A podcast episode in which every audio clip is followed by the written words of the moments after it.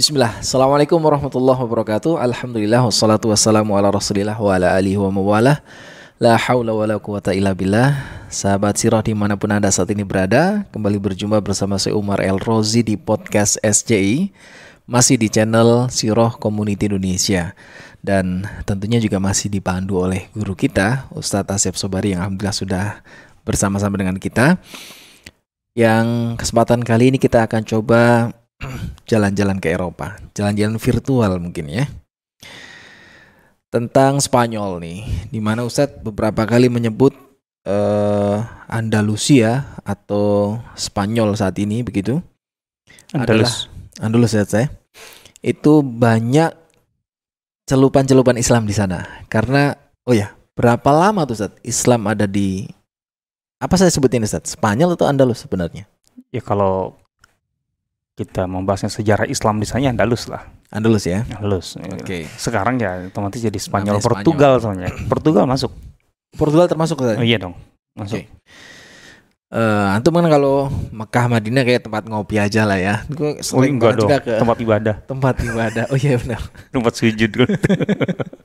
Sekali ngopi-ngopi. Tapi yang juga sering dikunjungi ini Spanyol dua. Terakhir kali ke Spanyol kapan Ustaz? sebelum Pandemi. sebelum pandemi lah tahun berarti 2000 berapa? Hmm, 19. 2019 ya? Iya. Eh, iya 19 ya berarti. ya. Kenapa menjadi antum kayaknya sering banget ke sana Ustaz? Enggak, enggak sering. At- oh, enggak sering. Kayaknya beberapa baru kali. empat kali lah. Empat kali itu deh.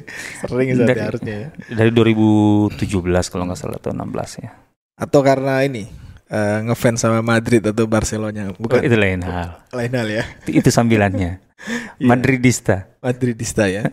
Nah kita pengen ngobrol-ngobrol Ustadz. Katanya nih beberapa kota di Spanyol ya adalah eh ya erat kaitannya dengan kaum muslimin.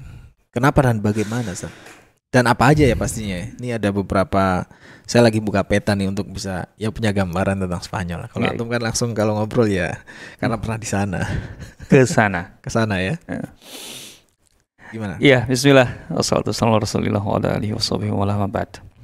Sebenarnya bukan hubungan antara Islam dengan eh, ya ini kan dalam sejarah kita sebut Andalus. Tapi dalam peta Eropa secara umum itu semenanjung Iberia. Ya. Hmm. ya otomatis eh, yang belakangan kan lebih eh, atau setelah Portugal berdiri kemudian kan Spanyol. Espanya gitu ya. Eh, artinya kalau kita mbah- mem- membahas kawasan ini sebagai sejarah Islam ya Andalus gitu. dulu namanya Andalus. Andalus ya. tapi kalau kita sekarang dalam konteks sekarang ya Spanyol Portugal. Walaupun lebih seringnya Spanyol yang disebut-sebut ya. Padahal sebenarnya Portugal itu bagian sama. Portugal Portugal itu adalah bagian dari Andalus. Andalus juga. Andalus Andalus Andalus iya Itu Islam berapa lama Ustaz di sana? Nah itu dia. Makanya jangan nggak bisa hanya ini masalah seng- hanya ada kayak ada hubungan. Enggak memang sangat bukan hubungan lagi memang kaum muslimin di sana itu dan atau Islam dulu eh, eh, atau risalah Islam pernah tegak di sana itu oh, dalam arti memang sudah misalnya mendarah daging bagian yang tidak terpisahkan dari sejarah eh, semenanjung Iberia Islam. Artinya juga bumi Spanyol didiami dihuni jasad-jasad suhada begitu? ya bisa jutaan lah Hmm. di sana bisa jadi jutaan syuhada jelas dari waktu ke waktu gitu ya. Dari sejak tahun 92 Hijriah sampai tahun 1000 eh, sebenarnya eh, orang kan menganggap akhir dari eh, keberadaan kaum muslimin di Spanyol itu ketika Granada jatuh Mm-mm. tahun 1492. Nah, itu kan Granada jatuh. Tapi Granada jatuh bukan berarti akhir kaum muslimin di Andalus.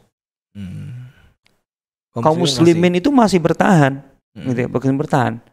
Yang bisa dikatakan eh, ujung dari keberadaan kaum muslimin Hmm. ya, sebagai sebuah eksistensi walaupun sudah sudah sangat-sangat berat gitu setelah Granada jatuh, tapi masih sampai tahun 1609.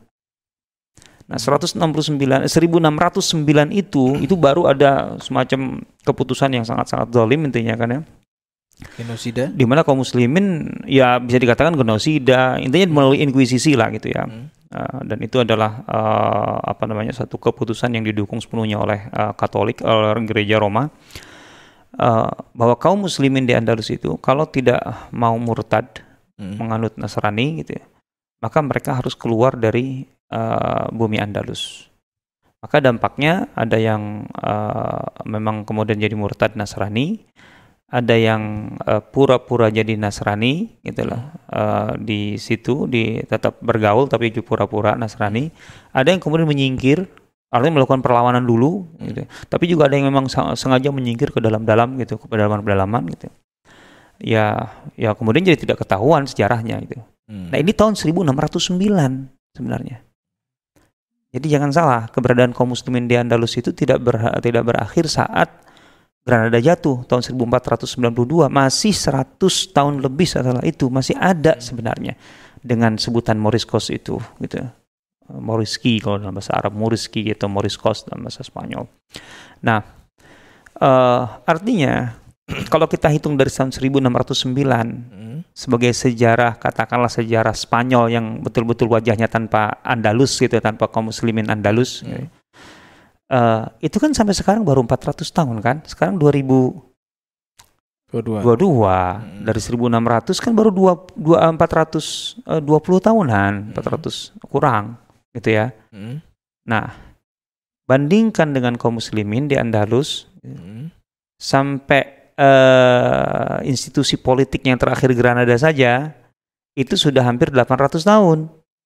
Dari tahun 711 hmm. sampai tahun 1492, hampir 800 tahun. Masih lebih, lebih lama, lama Islam di sana. Lah ya, apalagi kalau kita hitung sampai 1600. Mm -hmm. 9, artinya sudah hampir 900 tahun. Mm. Keberadaan kaum muslimin di Andalus itu. Ya, dan keberadaannya sangat berpengaruh, sangat sangat mm. berpengaruh gitu loh. Jadi selama 800 tahun gitu itu setidaknya institusi politiknya saja masih berdiri tegak kan gitu Hmm. Nah kalau kita bicara tentang ya tentu saja kan perlahan-lahan lah proses runtuhnya eh, kerajaan-kerajaan Islam di Andalus itu kan. Yes, oke okay lah yang betul-betul bisa dikatakan mayoritas Spanyol itu Islami, hmm. mayoritasnya itu sekitar 400 500 tahun. Masih lebih lama dari Spanyol yang sekarang, sekarang ya. gitu loh. Hmm. hmm. Jadi eh, Islam di Spanyol itu bukan nempel, bukan tamu. Itu sudah kayak tanah, bukan kayak memang tanah air sejak tahun 700-an itu. Hmm. Kaum muslimin itu. Jadi tidak bisa dipungkiri sejarah, sejarah Spanyol Portugal itu da, da, dalam sejarahnya itu betul-betul memang ada Islam sepenuhnya di situ, full. Hmm. Itu dengan segala sistemnya gitu loh. Jadi bukan tamu di situ. Dan lama. Ya sekarang saya katakan tadi ya, ter, yang terakhir Spanyol kan baru 400 tahun. Mm. Mereka dulu berapa? 500 tahun. Maka sekarang sebenarnya gini. Sekarang kalau Spanyol ingin mengembalikan kepada ya artinya melalui jejak-jejak masa lalunya gitu lah. Mau mengembalikan sejarah masa lalu Spanyol yang ada jejaknya. Coba jejak apa yang ada? Islam. Kalau Spanyol sekarang hmm. gitu, ingin uh, ingin menunjukkan masa lalu gitu loh. Masa lalu Spanyol yang ada jejaknya ya, hmm. ya Islam. Dari segala sisi. Dari banyak sisi maksudnya. Hmm. kan yang tersisa sekarang maksudnya. Yeah. betul. Dulu ada Roma di situ. Artinya pernah berkuasa. Uh, juga ada Visigoth atau Gotik gitu ya berkuasa tapi gitu ya, jejak Roma dan jejak Gotik gitu ya di uh, apa namanya Spanyol secara umum gitu itu jauh-jauh lebih sedikit ketimbang jejak Islam lebih banyak jejak Islamnya jadi kalau identitas atau jejak masa lalu Spanyol gitu sekarang pun gitu hmm. itu yang akan menonjol itu ya Islam, Islam ya. jadi nggak bisa dipungkiri hmm. bangunan-bangunan modern Spanyol bangunan modern gitu ya hmm. Uh, artinya dibangun belakangan bangun belakangan. Tapi ingin menunjukkan uh, apa sisi tradisionalnya selalunya dari arsitektur ya pasti mau tidak mau akan jadi Islami gitu loh. Bangunan corak Islami gitu ya. Itu masih ada kita coba ya Ustaz? Masih lah. Di mana aja atau masih coba merata? plaza. Uh, iya. Artinya uh, nggak uh, nggak biasa dibilang merata dong karena kan ada banyak faktor ya, untuk okay. kemudian ada atau tidak ada gitu. Tapi maksudnya gini kalau kalau uh, Spanyol modern sekarang gitu ingin tadi ingin ingin membuat sesuatu yang isinya tradisionalnya Spanyol Yeah. gitu, Oh, arsitektur atau apa, Uh-huh. ya pasti yang Islam yang muncul. Hmm. Susah. Apa? Gitu.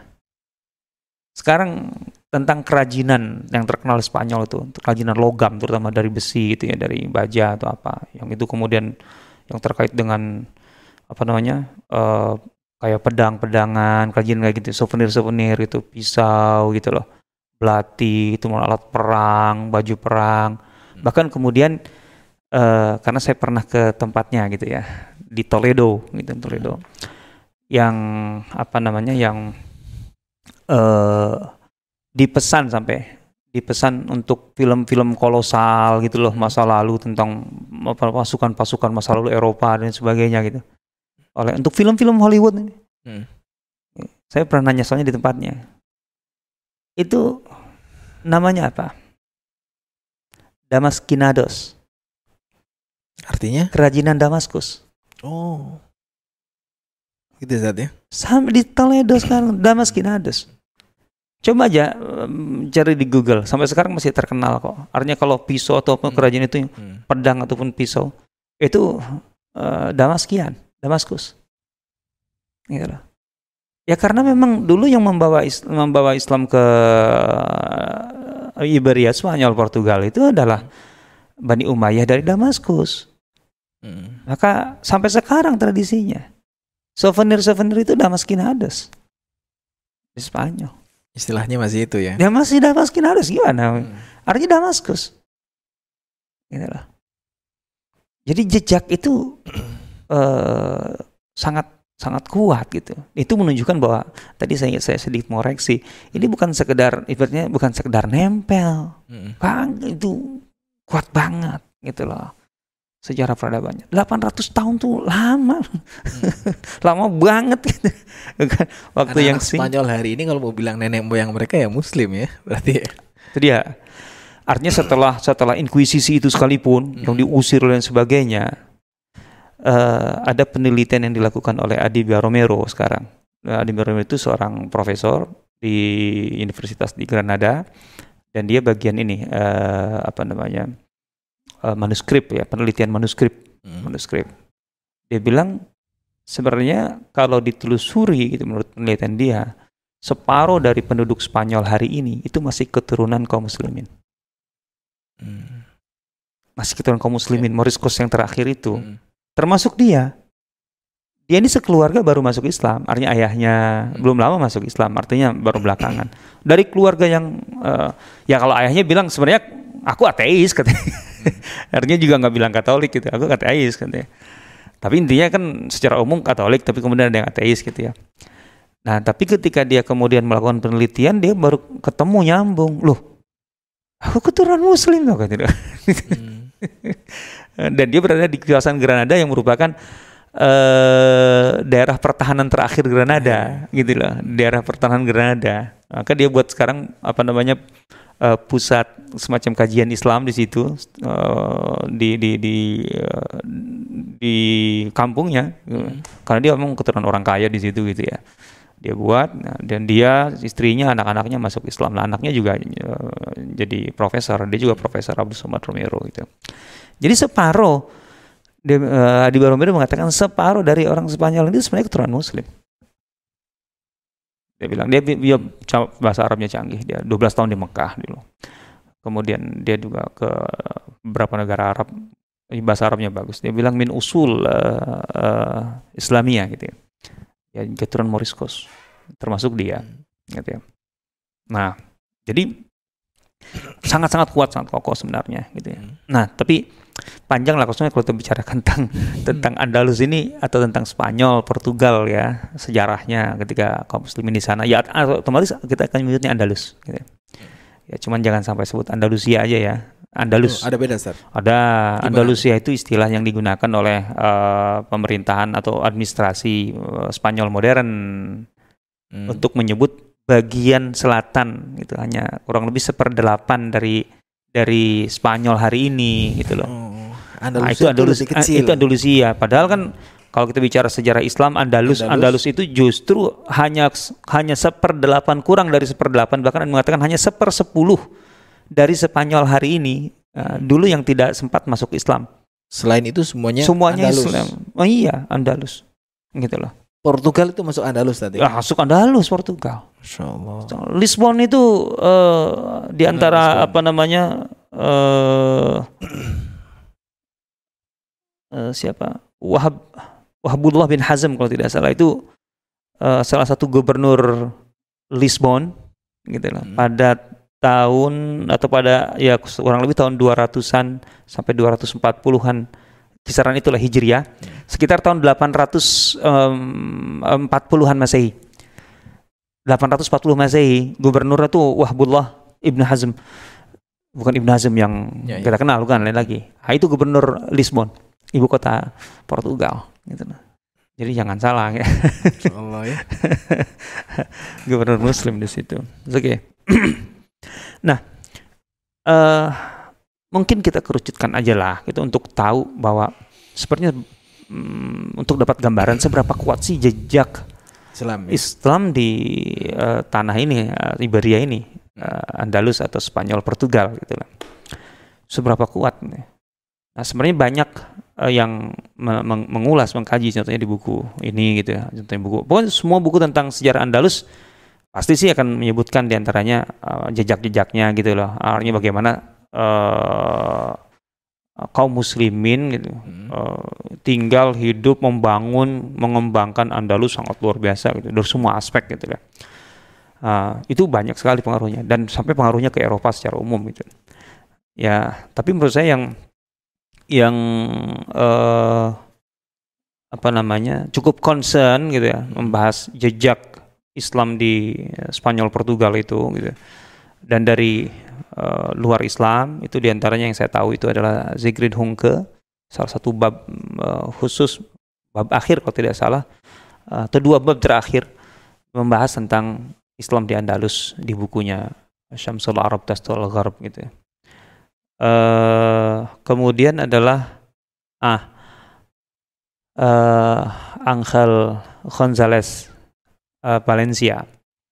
Eh, profesor eh, humaniora gitu di apa namanya di Spanyol gitu, di Spanyol yang menulis buku tentang itu tentang misalnya jejak atau sejarah eh, pemikiran Andalus. Sejak ini pema- pemikirannya itu dari berbagai bidang ilmu gitu. Itu menulis dalam kurang lebih sekitar 300-400 halaman itu nah, itu adalah mm, profesor eh, Spanyol sendiri ya yang nulis dan belum lama artinya abad 19-an kemarin. Eh abad 20 kemarin sorry tahun 1900-an nah sebenarnya yang paling mudah bagi kita kalau kalau ingin yang lebih mudahnya sebenarnya Hmm. Jejak yang paling jelas itu eh, ada pada peta Gimana tuh Ustaz? nama-nama daerah Hmm. kota itu ya Hmm. yang memang dibuat didirikan dan dinamai oleh kaum muslimin gitu ya. itu kan menunjukkan bahwa kaum muslimin membangun kota mengembangkan gitu kan lah artinya sebelumnya belum ada gitu loh Hmm. Ya kalau yang sebelumnya sudah jadi kota-kota Spanyol atau Portugal sih ya ya oke lah. Memang eh, artinya tadinya sudah jadi kota kaum muslimin kan tinggal kemudian menempati mengembangkan dan seterusnya. Tapi kan ada kota-kota yang memang dibikin dibangun Hmm. gitu loh. Dan nama-namanya pun dari kaum muslimin. Loh, otomatis otomatis. Ini isinya sampai sekarang aja gampang bahwa sekian nama gitu loh di peta Spanyol itu sebenarnya kaum muslimin yang yang yang bikin gitu ya ada yang besar-besar gitu kota-kota besar bahkan gitu. Ada yang eh, kecil-kecil mungkin tidak muncul di peta yang eh, umum tapi kalau peta yang spesifik mungkin muncul gitu ya. Yang penting sebenarnya sampai sekarang pun nama-nama itu eh, katakanlah berada di lokasi atau lokasinya strategis atau punya sejarah yang kuat dan sebagainya gitu ya.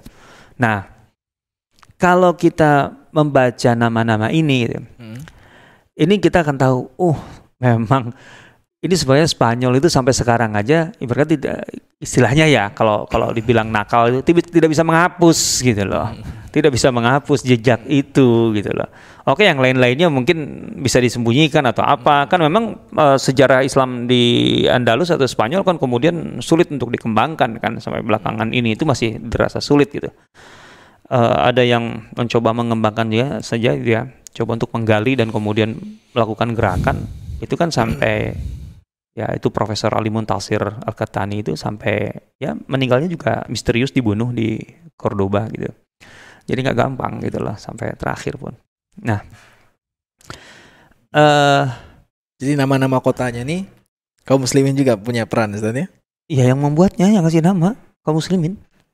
Coba deh, coba deh. Itu lebih ke nama-nama Arab atau gimana? Karena saya ngebacanya ya ya nama-nama asing semua nih.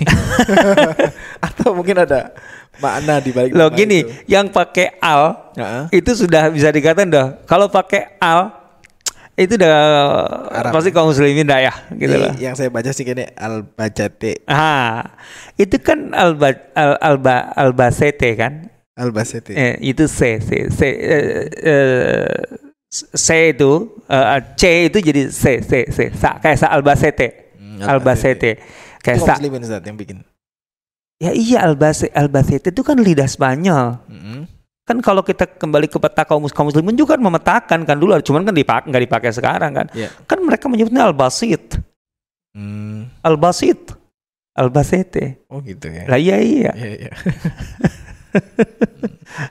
Ada sejarahnya apa nih tadi? Alba City. Eh nanti deh. Kita ke dari yang gede aja dulu. Oh, gitu. yang gede. Apa nih? Jangan-jangan Madrid itu namanya juga dari Madrid. Madrid. Oh, Madrid juga. Madrid. Waduh. Madridista harus nyimak nih oh. ya. Madrid kan ibu kota. Ya.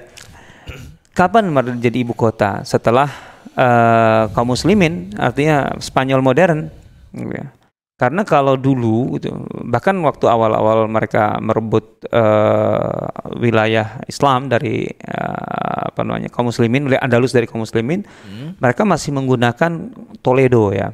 Ibu kotanya. Ibu kota. Hmm. Kalau lihat di peta Toledo itu memang di tengah, gitu ya. Yeah. Jadi kerajaan-kerajaan sebelum Islam dulu penguasa-penguasanya memang yang terakhir ya uh, Visigoth ya. Itu uh, menjadikan Toledo sebagai ibu kota. Maka sebenarnya peninggalan tua uh, apa namanya uh, sebelum Islam di Toledo itu kan masih ada gitu. Tapi sebenarnya yang Islamnya justru lebih lebih sebenarnya lebih kental gitu, Toledo padahal sudah banyak diobrak-abrik sekalipun. Hmm. Karena kalau kita ke Toledo, Toledo itu kan kotanya di atas bukit. Hmm. Ke atas. Jadi uh, sampai mobil aja susah. Terutama bus itu susah ke atas gitu kita harus naik eskalator beberapa kali untuk kemudian sampai ke kotanya gitu kecuali mobil kecil ya bisa naik ke atas ke kota gitu lah kota tua di Spanyol gitu di Spanyol secara umum sampai sekarang itu masih disebut Madinah Oh gitu. Semua kota tua, mau yang di Cordoba gitu, mau di Sevilla gitu ya, itu Madinah. Hmm. Sampai sekarang masih Medina, Medina. Jadi kalau kita mau ke yang paling uh, apa namanya benchmarknya kan ikoniknya kan ya otomatis ya yang secara sejarah kan katedralnya itu. Hmm. Ya sekitar katedral itu Medina. Karena katedral itu dulunya masjid. Gitu loh. Yang segede itu itu masjid. Masjid Toledo. Gitu lah. Hmm. Nah, cuman Toledo kan memang ada, ada sejak sebelum Islam. Makanya kan kaum muslimin nyebutnya Tulaitila artinya mengarabkan nama artinya kan orang Arab susah tole Toledo kan jadi hmm. Tulaiti lah kan nah itu itu mah walaupun Tulaiti itu memang dipakai kaum muslimin tapi sebenarnya maksudnya Toledo gitu loh kaum muslimin nggak mengubah nggak mengubah nama ya sudah biarin aja bang namanya Toledo ya Toledo aja gitu loh hmm. nah tapi tapi kemudian ketika kaum muslimin sudah uh, menguasai uh, Toledo gitu loh atau katakanlah semenanjung Iberia Spanyol Portugal sampai ke atas sampai ke perbatasan ini, perbatasan Prancis. Prancis. Bahkan kaum muslimin kan sebenarnya sempat masuk tembus ke Prancis. Hmm. Iya, kan ada perang di uh, Poitiers itu di dekat uh, Paris kan, tinggal berapa seratusan kilometer mungkin gitu. Yang dalam sejarah Islam disebut dengan Bilat Asyuhada. Gitu lah. Di situ Abdurrahman Al-Ghafiqi kalah kan dari Charlemagne kan. Nah, Maka dari, sejak itu kemudian kaum muslimin tidak lagi melakukan apa namanya eh, penetrasi ke kawasan Prancis walaupun di beberapa kawasan Prancis masih ada yang tetap di tangan kaum muslimin beberapa tahun kemudian gitu loh. Nah, tapi secara umum kaum muslimin kemudian bertahannya di eh, apa namanya di perbatasan Prancis Spanyol ke sini ke selatan otomatis gitu ya. Nah, wilayah utara Spanyol itu ada tadi saya katakan dari seluruh total wilayah Spanyol ada sekitar 10% yang belum uh, apa tersentuh kaum muslimin gitu ya. Nah, maka ketika kaum muslimin sudah menguasai seluas itu gitulah. Uh, mereka tidak menjadikan Toledo sebagai ibu kota kan kaum muslimin kemudian menjadikan Cordoba sebagai ibu kota. Ini oh, secara strategis karena apa? Ya karena tentu saja Cordoba itu kan lebih ke selatan. Kekuatan kaum muslimin itu kan sebenarnya dari Afrika sumbernya. Yeah. Maka akan lebih mudah dijangkau gitu dari Afrika gitu ya, untuk untuk strategi ini ini uh, strategi pertahanan ya dari geopolitiknya. Maroko, ya? Oh iya otomatis dari Maroko ataupun dari ya ataupun dari apa namanya uh, Tunis sekalipun atau Aljazair gitu ya. Hmm. Itu kan lebih dekat ke Cordoba ketimbang ke Toledo. Artinya hmm. kalau ada apa-apa kan lebih mudah gitu. Maka pertahanan kaum muslim itu lebih ke bawah, lebih ke selatan gitu ya ketimbang ke utara. Mereka tidak menjadikan Toledo. Nah, Toledo sendiri dan kawasan itu menjadi kawasan pertahanan bagian tengah, gitu ya. Jadi kaum muslim itu membuat sistem tiga lapis pertahanan ketika menguasai Iberia. Nah, pertahanan paling utara awalnya, paling utara itu paling atas otomatis, artinya paling luar, hmm. itu Sungai Ebro. Oke, okay, dari ya, Zaragoza ini. Ya, dengan dengan dengan basisnya adalah uh, Zaragoza. Saragosa. Uh, Saragosa. Sa, ya? Sa, uh, sa Saragosa. Itu artinya apa, Ustaz? Hah? Enggak, itu itu udah lama, oh, gitu. tua, itu, itu dari sana dari mereka. Artinya bukan dari Islam. Okay. Uh, sudah ada sebelumnya. Uh, Saragosa, Saragosa. Nah, dalam dalam makanya dalam peta bahasa Arab adalah Sarakusta. Sarakosta. Gitu ya. Saragosa di situ dan uh, masih ada sampai sekarang masih ada peninggalannya istana uh, Jafaria, Hafaria. Hmm. Gitu ya itu di situ ada. Di sekitar Sungai Ebro tadi Ustaz ya? Iya di, di Sarakosanya. Oh, di Sarakosa. Saragosa.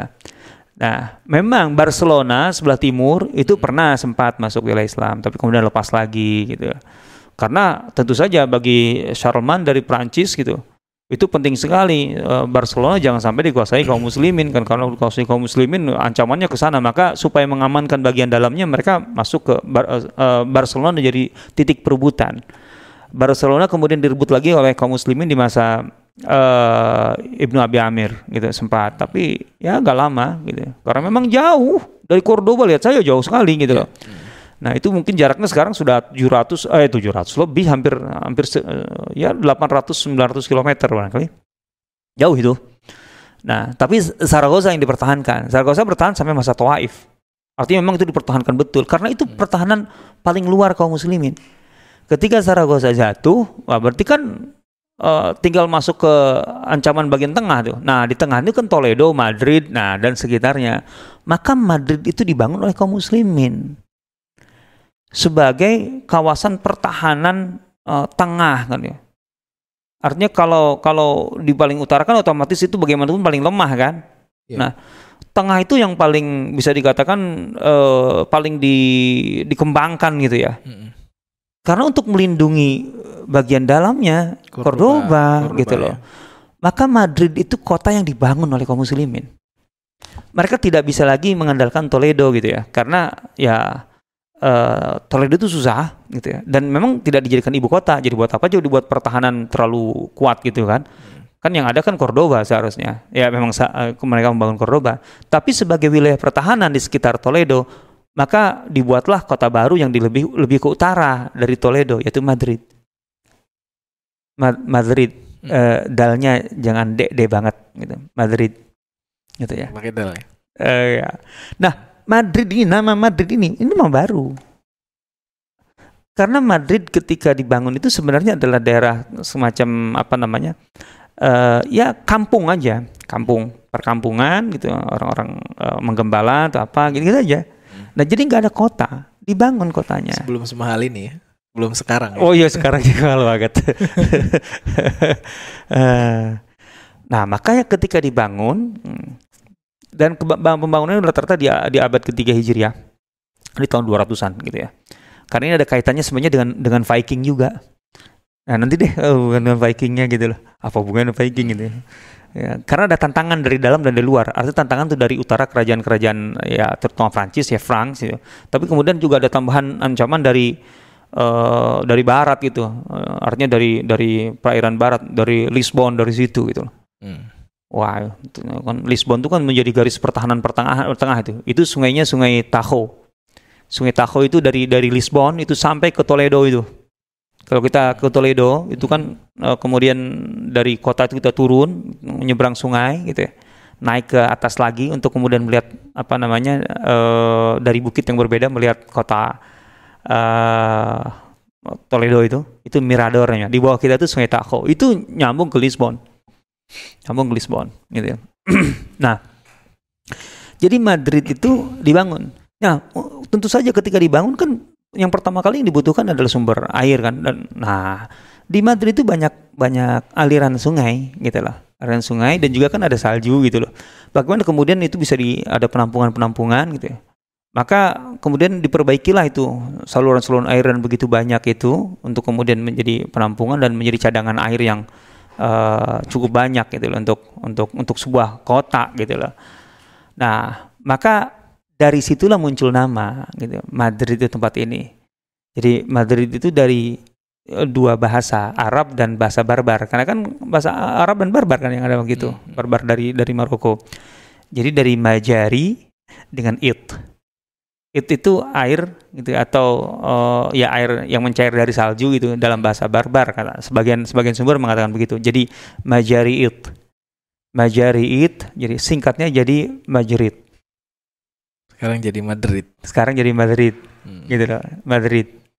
Ya jadi Madrid gitu makanya dalam literatur kita uh, orang yang uh, terkenal pesohor-pesohor uh, Madrid dalam sejarah kita disebut al-Majriti gitu loh Al-Majriti. Di antaranya yang paling terkenal adalah Mas Lamah Al-Majriti yang paling muncul dengan nama Majrit itu Mas Lamah Al-Majriti. Uh, kemunculan nama Mas Lamah Al-Majriti yang juga disebut dalam dalam sejarah uh, apa namanya hmm, sains ataupun keilmuan lah gitu ya di uh, Andalus hmm. itu juga disebut Euclides Euclidesnya uh, Andalus dia seorang ahli matematikawan, sekarang astronom, ahli astronomi, ahli matematika, apalagi uh, ada beberapa sih uh, kepakarannya dan beliau menulis buku gitu ya tentang astronomi ta'dil al-kawakib kemudian tentang apa namanya matematika dan tentang al-adad. Dan juga ada beberapa karyanya yang mengomentari al-khwarizmi tentang algoritma. Kemudian juga uh, pokoknya beliau ini memang betul-betul karya-karya ilmiahnya kelas atas gitu loh, kelas atas. Hmm. Dan melahirkan murid-murid seperti uh, Abu Samah.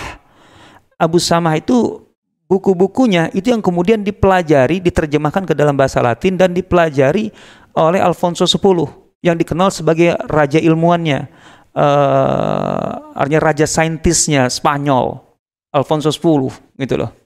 Alfonso X itu udah masa-masa Granada itu. Artinya sudah di ujung-ujung tahun 1000 oh, ya abad-abad ke-14 lah 1300-an itu ya. Nah, ini mereka ini menulis bukunya di abad 9. Abad 10. Mas Lama Al-Majrid itu meninggalnya tahun uh, 900 uh, sekian Masehi. Artinya sebelum tahun 1000 Masehi, abad 10. Tahun 390 7 Hijriah. Artinya hidup di masa Al-Hakam Al-Mustansir di puncak uh, khilafah uh, Andalus yang sangat luar biasa itu khalifahnya sebagai ilmuwan, ulama ilmuwan. Nah, di zaman itu kan memang berkembang pesat itu uh, apa namanya? Uh, semua ilmu-ilmu itu, ilmu-ilmu sains, fisika dan lain sebagainya. Di antaranya masalah artinya kan sebagian ada yang mengatakan Madrid itu bukan kota besar lah itu cuma benteng kecil aja untuk oh cuma ada ibarat kata ada ada ada tentara yang di tempat siapa bilang nggak begitu sistem pertahanan kalau di bagian utara itu masih mungkin waktu itu ya di di Ebro itu sekitar Ebro hmm. itu pun kalau kita uh, lihat sejarah Saragossa aja yang ada di di di, di apa namanya di Sungai Ebro, dekat Sungai Ebro, itu tetap kota. Kaum muslim itu membangun kota, enggak sekedar membangun benteng pertahanan, apalagi Madrid. Nah, dengan adanya Maslama Al-Majriti, ini nggak mungkin lah kalau itu cuma sekedar benteng kemudian ada pasukan-pasukan militer ditempatkan kemudian melahirkan ilmuwan gitu peneliti dan kemudian buku-bukunya menjadi buku-buku uh, acuan uh, perkembangan keilmuan di Eropa nggak mungkin lah gitu loh. Ini artinya memang kota gitu. Madrid itu kota. Nah di sekitar Madrid nah itu baru dibangun benteng-benteng untuk pendukung gitu loh uh, maka sampai sekarang namanya juga masih masih pakai nama Islam. Kalau uh, menemukan dalam peta Spanyol ada tulisan kalat pakai C, hmm. kalat gitu. Kalat apa? Kan ada berapa? Kalat ini, kalat ini, kalat. di antaranya kalat raba. Kalat raba hmm. itu tulisnya calat rava, va pakai v. V itu kan ba dalam bahasa uh, dalam ejaan Spanyol. Cordova itu Cordoba. Cordova. Hmm bukan Cordova. Eh, salah, orang Indonesia sebutnya Cordova. Cordoba maksudnya. Tulisannya Cordova, tapi Cordoba bacanya tetap bukan Cordova. Cordoba. Kalat Raba itu dari Kalat Robah. Kalat itu benteng. Hmm. Kalat Robah. Hmm. Yang yang di uh, awalannya kalat, kalat, kalat itu banyak di Spanyol itu. Itu karena memang kaum muslimin membangunnya. Jadi itu dari kalat, kalat, kalat gitu ya. Hmm. Kalat, kalah, kalah itu ya.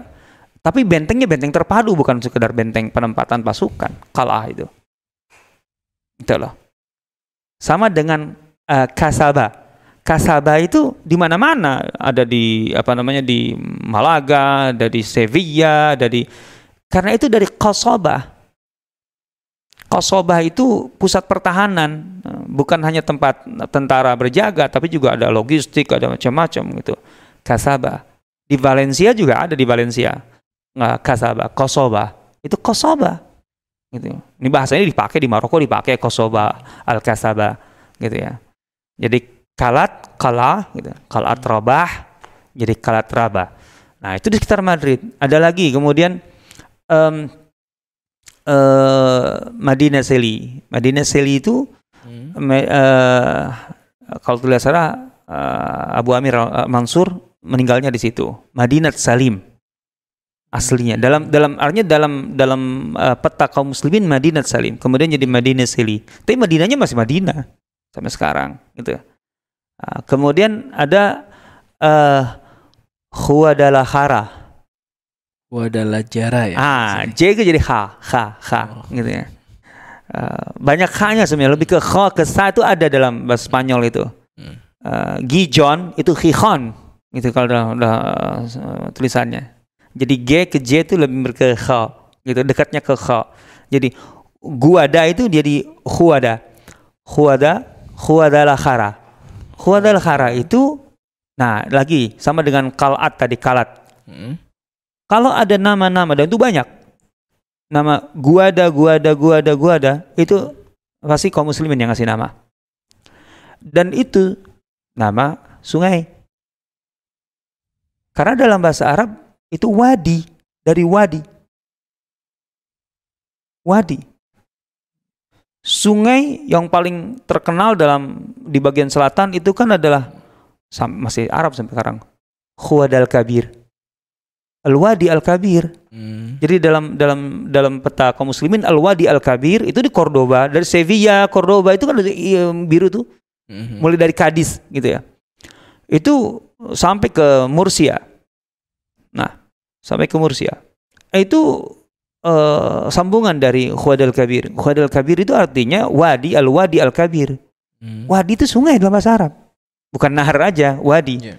Oh, sampai di di Saudi juga sekarang masih banyak yang nama-nama tuanya Wadi, Wadi, Wadi banyak gitu ya. Jadi Wadi itu bukan sekedar uh, apa namanya uh, genangan air atau apa gitu, oase, oase. bukan, bukan, ya. bukan, bukan. Uh, tapi memang sungai itu disebut Wadi. Gitu ya. Jadi Huwadal Kabir, gitu. Huwadalah Khara itu adalah Wadi Al Hijarah. Hmm. Wadi Al Hijarah dalam jadi Khua adalah Khara.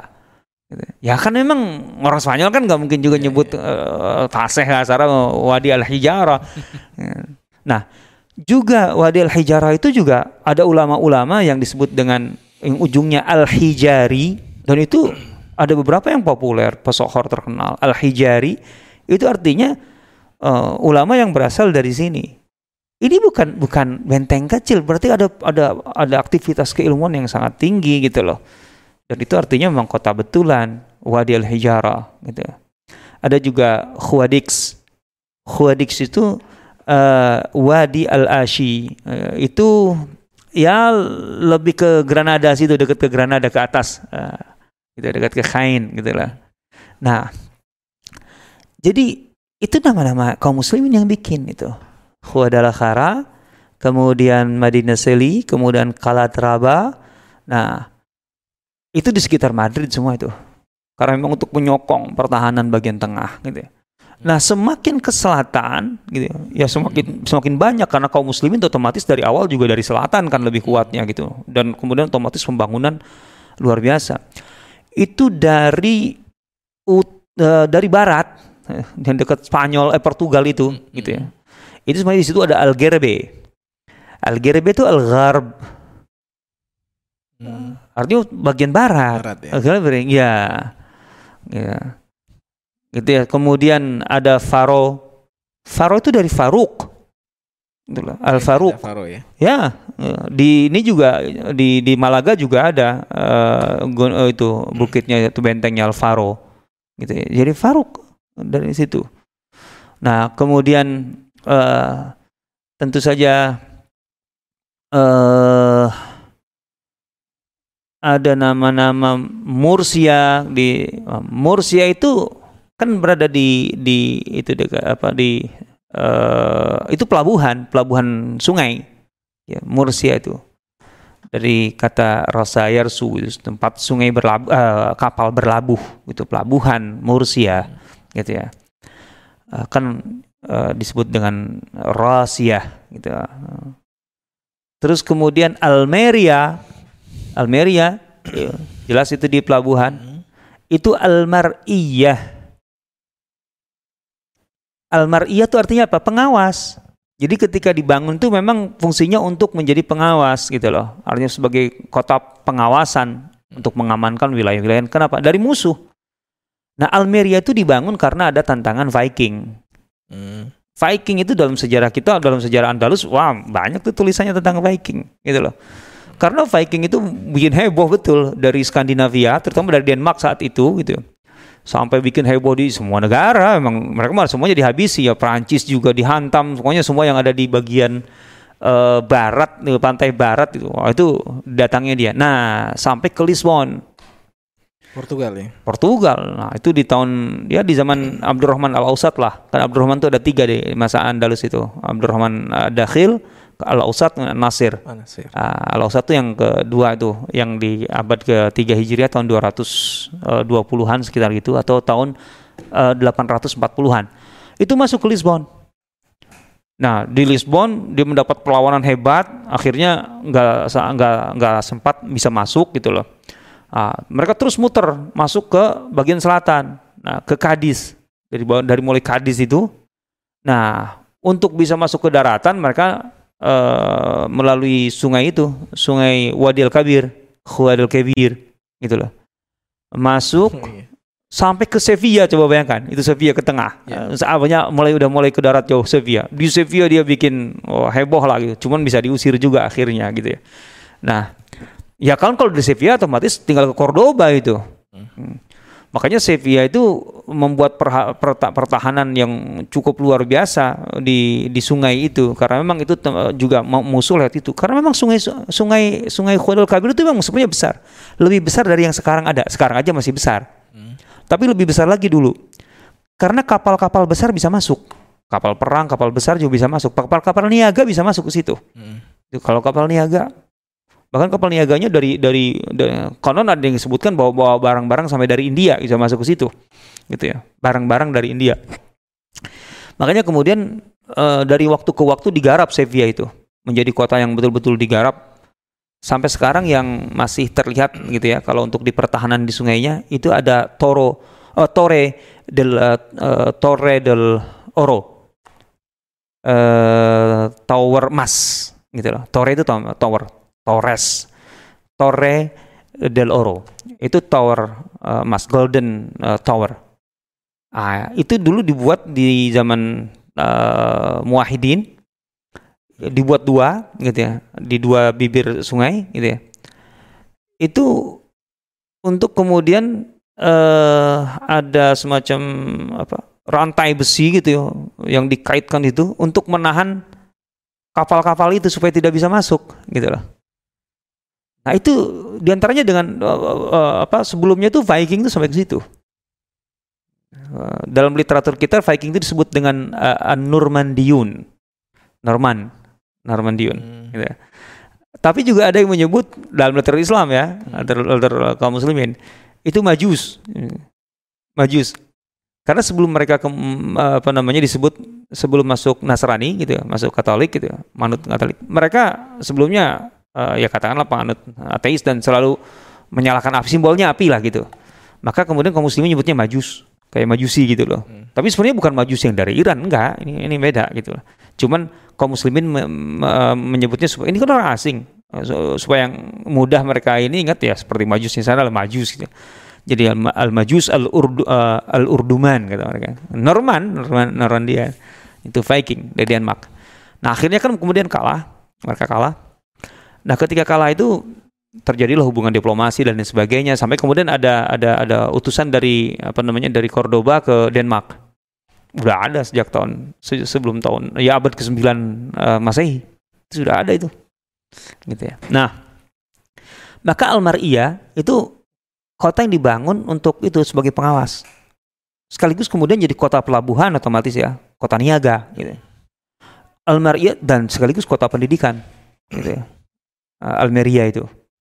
Nah, sampai-sampai disebut di Almeria itu dalam satu catatan kemudian gitu ya, dalam sejarah uh, perkembangannya itu ada hampir kurang lebih yang tercatat seribu penginapan gratis besar dan kecil di situ.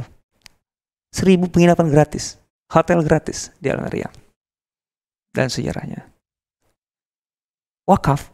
Wakaf ya? Wakaf. Wakaf dan bagaimana kemudian apa namanya pemilik wakafnya berlomba untuk memberikan hidangan yang terbaik untuk tamunya. Wah itu terkenal. Artinya yang datang ke situ bukan hanya kaum muslimin. Kan orang dagang dari mana-mana. Dari Italia dari mana. Gitu loh. Kaum muslimin itu dari dulu terbuka sangat terbuka. Gitu loh. Ya terus kemudian uh, tentu kalau di apa namanya ya Granada, Sevilla, Cordoba itu nama-nama maka itu udah kota-kota tua Hmm. sebelum sebelum Islam sudah ada. Tapi ada contohnya Al-Khesiras, Al-Ciras. Al-Khesiras itu dari Al-Jazirah. Inilah. Jadi sampai sekarang masih dipakai Al-Khesiras, itu Al-Jazirah. Jadi kaum muslimin ketika masuk itu kan masuk ke pulau baru hmm. dari dari Maroko itu. Oh. Maka mereka sebut Al-Jazirah. Al-Jazirah, Al-Khesiras. Al-Khesiras ini ya. Gitu ya. Yang paling dekat dengan Maroko ini saat ya? Iya, otomatis dengan Gibraltar itu. Gibraltar di situ. Gibraltar dari Jabal Tarik. Ya. Sampai sekarang itu diabadikan. Subhanallah ya Allah Subhanahu wa taala mengabadikan seseorang ya. Hmm. Tarik bin Ziyad itu sampai sekarang. Kan. Ya. Sampai ya kawasannya Gibraltar, hmm. selatnya pun Gibraltar sampai pakai namanya sampai hari ini. Artinya sebenarnya kan kaum muslimin kalau memang dibenci namanya kan seharusnya nggak ada. Hmm. Mana eh, kota-kota uh, tua uh, Spanyol yang pakai nama Rodrigo gitu loh. Katanya hmm. kan orang-orang Spanyol benci dengan Rodrigo gitu loh. Yang tahu sejarah sampai sekarang nggak suka dengan nama Rodrigo karena itu kan ibarat kata ya kayak Firaun kalau di Mesir gitu kan. Dalam arti Firaun yang zalim. Jadi tapi Tarik bin Ziyad namanya sampai sekarang masih Gibraltar itu. Algeciras. Kemudian di situ juga ada pelabuhan uh, Tarifa.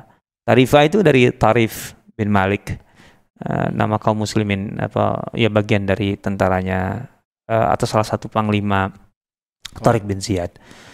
Jadi nama-nama ini dan masih banyak nama lain gitu ya yang uh, Dania uh, Dania dari kata Dani Dani dekat Dunu gitu ya.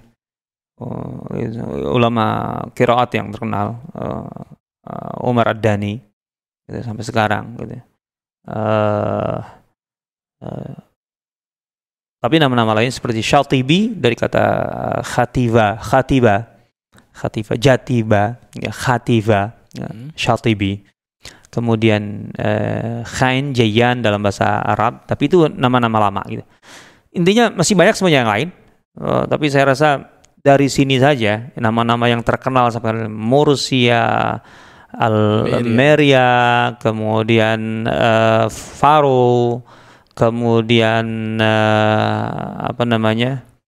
Uh, tadi Galger Begarb kemudian uh, uh, adalah raja. Khuadala Khuadala Khara. Khuadala Khara. Khuadala Khara Kalatraba kemudian uh, Al Basete Al Basit itu uh, jelas-jelas kaum muslimin yang uh, mendirikannya yang menamakannya gitu dan sampai sekarang masih dipakai. Dan masih banyak di luar itu gitu ya. dan itu juga diketahui orang-orang Spanyol saat ya lah ini dipakai loh mereka sampai sekarang dalam peta mereka gitu. artinya sejarahnya juga mereka tahu ya? Ya yang tahu tahu yang enggak enggak kan enggak semua enggak semua orang belajar sejarah.